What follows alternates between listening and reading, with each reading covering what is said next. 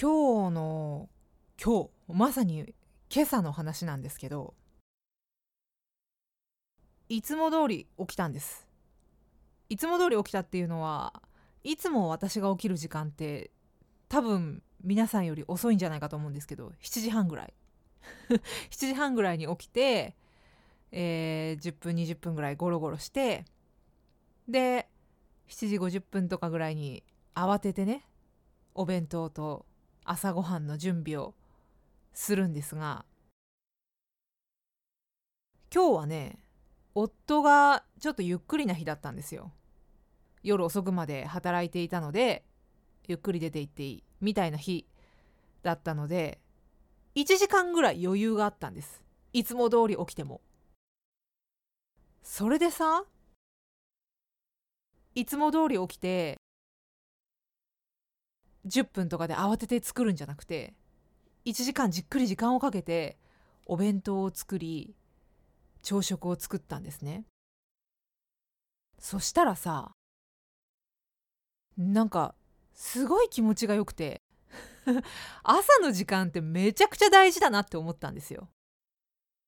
早起きは三問の徳とか言うじゃないですか。まさにそれだなって。何を得するとか何か得られるわけじゃない。ただその日一日がすごくいいスタートを切れる。っていう意味であ私早寝早起きしようって思ったんですね。もうほんと小学生の夏休みのさ目標みたいなそんな話なんですけど早寝早起きをこれから心がけよう。だからねどうやったら早起きができるか。夜中って楽しいじゃない。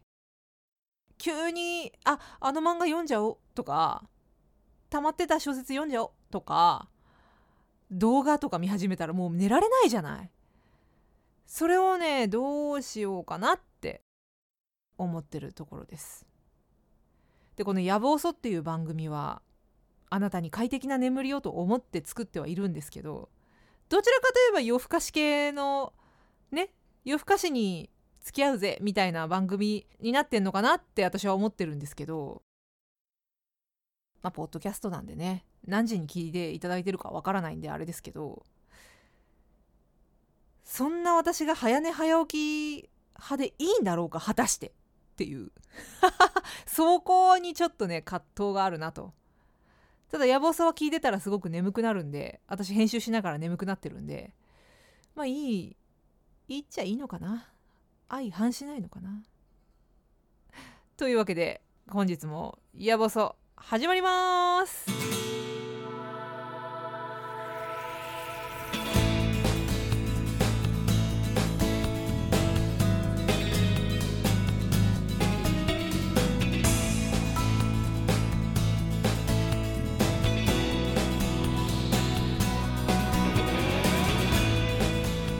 夜分遅くに失礼します。中満幸子です。2月4日火曜日いかがお過ごしでしょうか？まずは、えー、火曜日配信と言いながら木曜日配信になってしまいまして大変申し訳ございませんでした。なんかね喋る気持ちが作れなくってそういう時あるんですよね。仕事でさ生放送の時とか収録番組の時もスタッフさんとかね共演者の方がいらっしゃるとですねその方たちとちょっとおしゃべりをしてではいじゃあ本番いきますみたいな感じで入っていくんですごくね喋る気持ちを作れるんですけどことやぶおそに関してはもう家で下手したらパジャマのまま たった一人で作ってるものなんで気持ちをね上げていくっていうかも喋る状況に持っていくっていうのがねもう2年ぐらいやってるんですけどね全然作れない。ほんと困ったちゃんですね。大変失礼いたしました。今後も多分こういうことって結構あると思うんですけど ただ時々時々にするように心がけますので気長にお付き合いいただければと思います。どうぞよろしくお願いします。女がいると話長くなります？もうね朝朝その自分の時間がしっかり取れる中、えー、気持ちよくスタートを切ったんですけど 一番最初に見たニュースがそれだったんで ちょっと印象に残ってるんですよね。森喜朗会長の、えー、女性が幹部にいると話が長くなるでした会議が長くなるでしたなんかそんなことをおっしゃったんですよね。なんでそんな話になったんでしょうね。何を思ってそんなことを言ったのか。ちょっとあのそこら辺の文脈は定かじゃないというか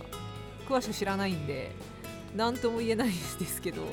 あ、その前後の話とかを見てうんへえって思って見てたんですけど主語がさ大きいんだよね。女性はとか女はみたいな。ちょうどねこの間ですよ私があのアルバイト先に若い子たちがさ学生さんとかがいらっしゃるのでだからそういう人たちとの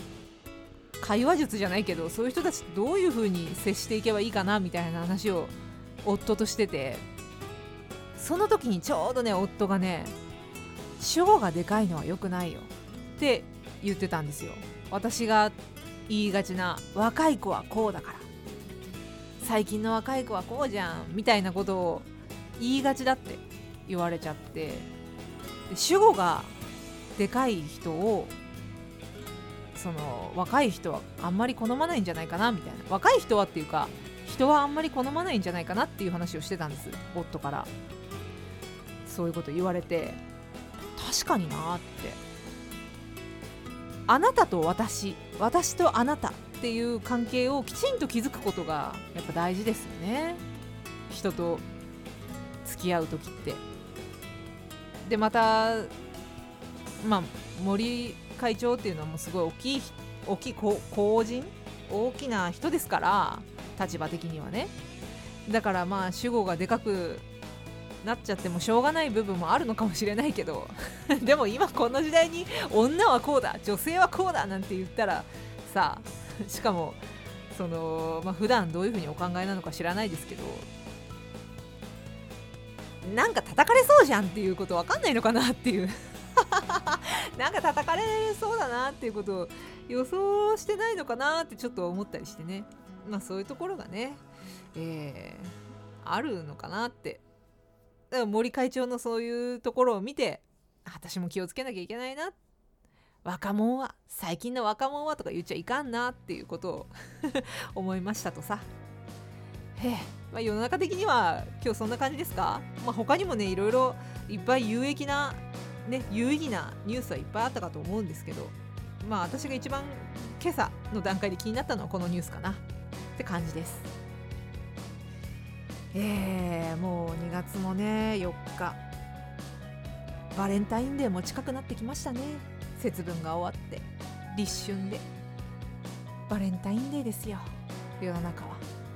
私はこっそり夫へのチョコレートを今日買ってきました。今年はねちょっと奮発したかな。2種類買っちゃったよ。で夫にあげるのかと思いきや私も一緒に食べるんですけどね。2人で食べ比べしようと思って買ってきちゃいました。バレンタインの準備はできてますか？やぶおそリスナーはですね私の調べによると女性よりも男性が多い。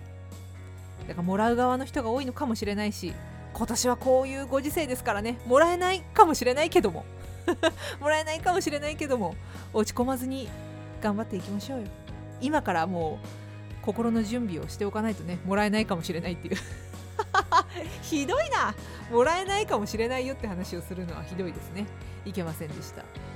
まあ、そんなこんなで今日はバレンタインとは全く関係なくワールドトリガーの話をさせていただきます。今夜もお休みのその時までお付き合いどうぞよろしくお願いします。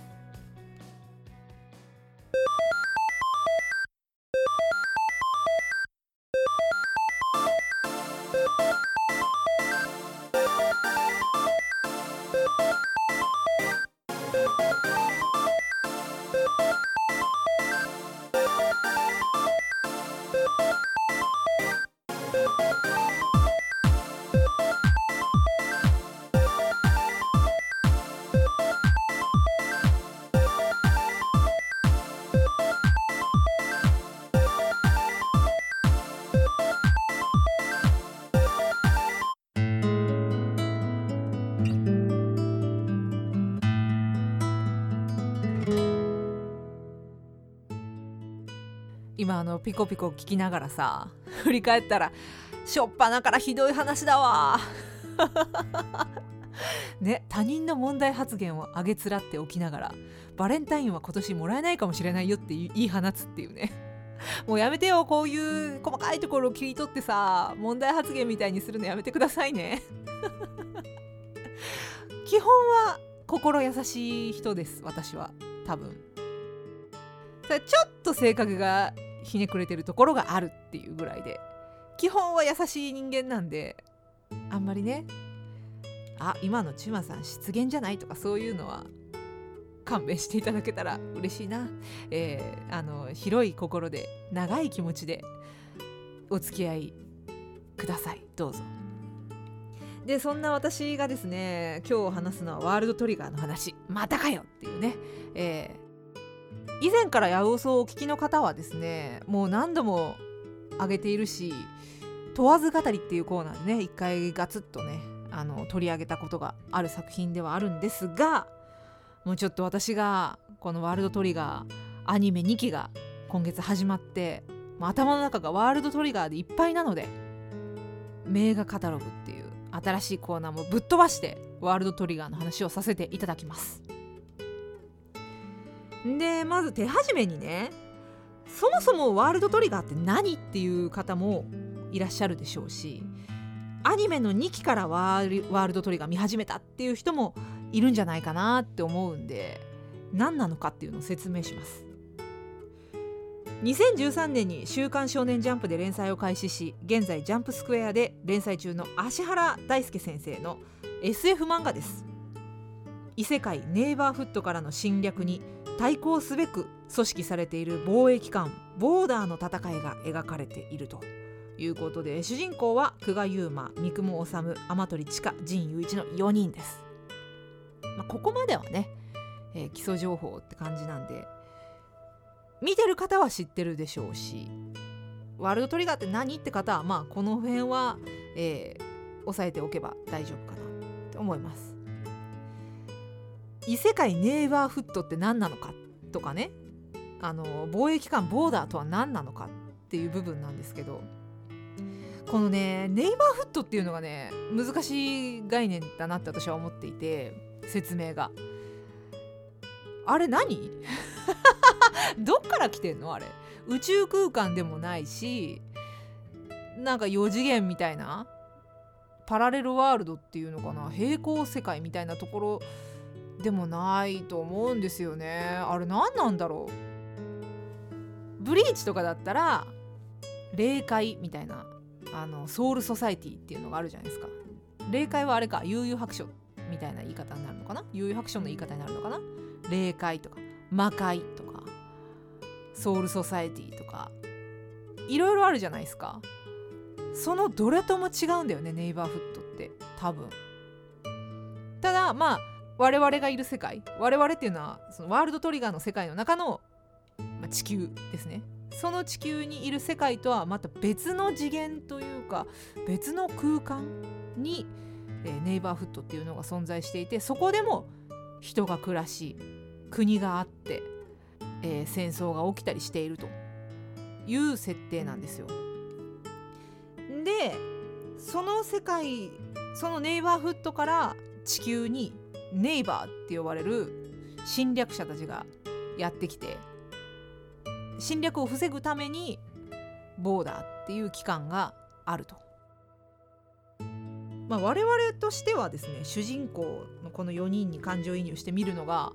まあ、オーソドックスなワールドトリガーの楽しみ方だと思うんですけどだからネイバーは敵ですよね。ただそのただ敵とは言い切れないところがあるっていうのがちょっと複雑なところなんですよネイバーは。あのー、主人公の久我悠馬くんっていう男の子彼はネイバーです。ネイバーフットからやってきた少年だけど仲間なんですよね。まあだからそこら辺のところが物語を複雑にしているネイバーでも仲間のネイバーと敵のネイバーといるっていうところがちょっと複雑な部分人間関係においては複雑な部分ではあります。でこのワールドトリガーを見る上で絶対に知っておかなきゃいけないシステムがトリオンっていうものですこのねトリオンっていうのはねナルトで言うとチャクラとかブリーチで言うと冷圧ドラゴンボールで言うと気とかあの戦闘力みたいなものになるんですかねトリオン量が多ければ多いほど強いですそのトリオンっていうのは体の中で作られるものでそのトリオン能力が高いっていうのはトリオンを体の中でいっぱい作っているっていうことなんですね。でそのトリオンっていうのを持っているだけではダメでトリガーっていう武器にトリオンを込めることによってまあ日本刀みたいな刀古月っていう武器なんですけど古月になったりスコーピオンっていう剣になったりあるいは銃そのハンドガンであったりマシンガンみたいなのもあるし遠距離系のアイビスっていう銃になったりするんですよね。で弾トリガーっていうのがあってその銃とは違うけどビームみたいのが出るやつとかもあるしあと盾になることもある盾トリガーになることもあるしなんか防御もトリオンでやるし攻撃もトリオンでやるけどその仲介をしているのがトリガーっていう道具になりますでさらにトリオン兵っていうのがいてトリオンでできた機械みたいな感じのキャラキャラクターじゃないなトリオン兵っていうのがいてそのトリオン兵を使ってネイバーは我々を襲ってくると。でトリオン兵をたくさん倒す。で、えー、人型人型ネイバーと呼ばれる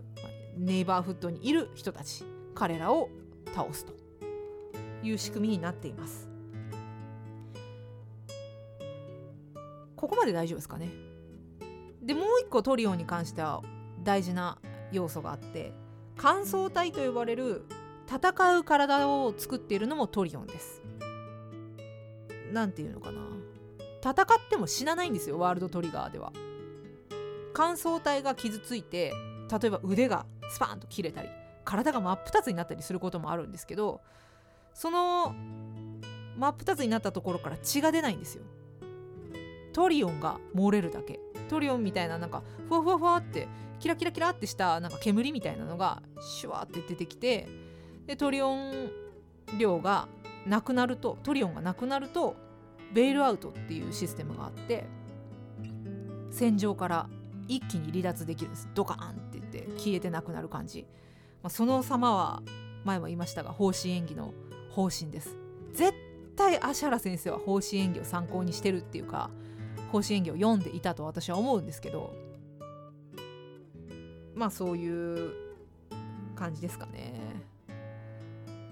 ちょっとよくわからないなっていう人はトリオンっていうチャクラを使って死なない体でサバゲーをしているっていう世界観だと思っていただいて、えー、問題ないかと思います。この死なないっていうのがね一つあのー、大きなこの漫画の特徴なのかな。死なない死ぬことはない。ただ生身の人間がトリオン兵と戦ったら死にます。なんで、えーと、第一次進行っていうのがあるんですけどものすごく大きな、えー、侵略をしてきた時多くの人が亡くなったと。でその亡くなったことで、えー、ネイバーの存在が明るみになりボーダーというのは存在していてその時にはただその大規模侵攻によってボーダーの存在も明るみになり隊員がどんどん増えていって今みたいな大きな組織になったっていう話なんですよね。でまあそれがまあこのワールドトリガーの基本ルールなんでトリオンっていうものを理解していただければいいかなと。でもう一つトリオンに関わることでサイドエフェクトっていうのがあるんですけどこれはトリオン能力が高い人間が持つ人知を超えた力のことです。嘘を見抜く力。ネイバーが来たら察知する力。ちょっと先の未来が見える力。敵の強さが色でわかる力。自分に向けられた感情を肌で感じる力。耳が異常にいい力。まあ能力っていうのはもうほんと人それぞれ10人十色で。同じ能力の人はあんま今のところ出てきてないかな。だけどそのサイドエフェクトを持ってる人と持ってない人がいるわけですね。主人公の4人のうち3人はサイドエフェクトを持っていますが1人持っていない人がいると。ここが面白いところの一つだなって思うんですけどサイドエフェクトを持ってる人がめちゃくちゃ強いわけではないんですよ。だから持ってない人が持ってる人に勝ちうる。これはね一つのワールドトリガーのキーポイント。必ずしも強い人が勝つわけじゃない。その自分の持ってる能力が強い人が勝つわけではないっていうところがね面白いんですよね。これあの久保太斗先生だったらですよ。いきなり出てきてすいませんね。久保太斗先生だったらもうねサイドエフェクトみんな持ってんじゃないかなっていうぐらい多分ね飽和してるんじゃないかなと思うんですけどね。芦原先生はそこはね結構タイトに絞っていらっしゃる。そこがねワートリの面白みかなと思います。まあ、じゃあちょっとこの後チャプター2でもワールドトリガーの話をします。